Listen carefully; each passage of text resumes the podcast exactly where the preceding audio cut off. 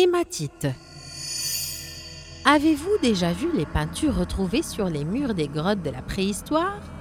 Eh bien, c'est moi, l'hématite, l'un des plus anciens minéraux dont le pigment rouge a été utilisé par les hommes pour réaliser leurs peintures murales et pour colorer leurs outils, leurs armes et leurs tissus.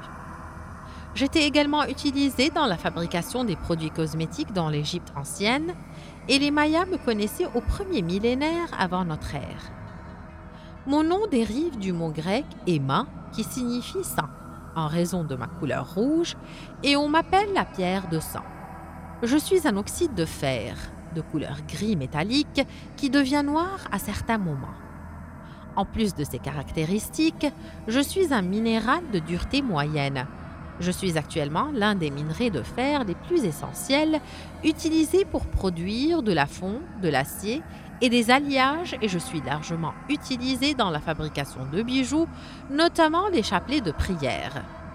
En 2004, on a trouvé mes traces sur la planète Mars.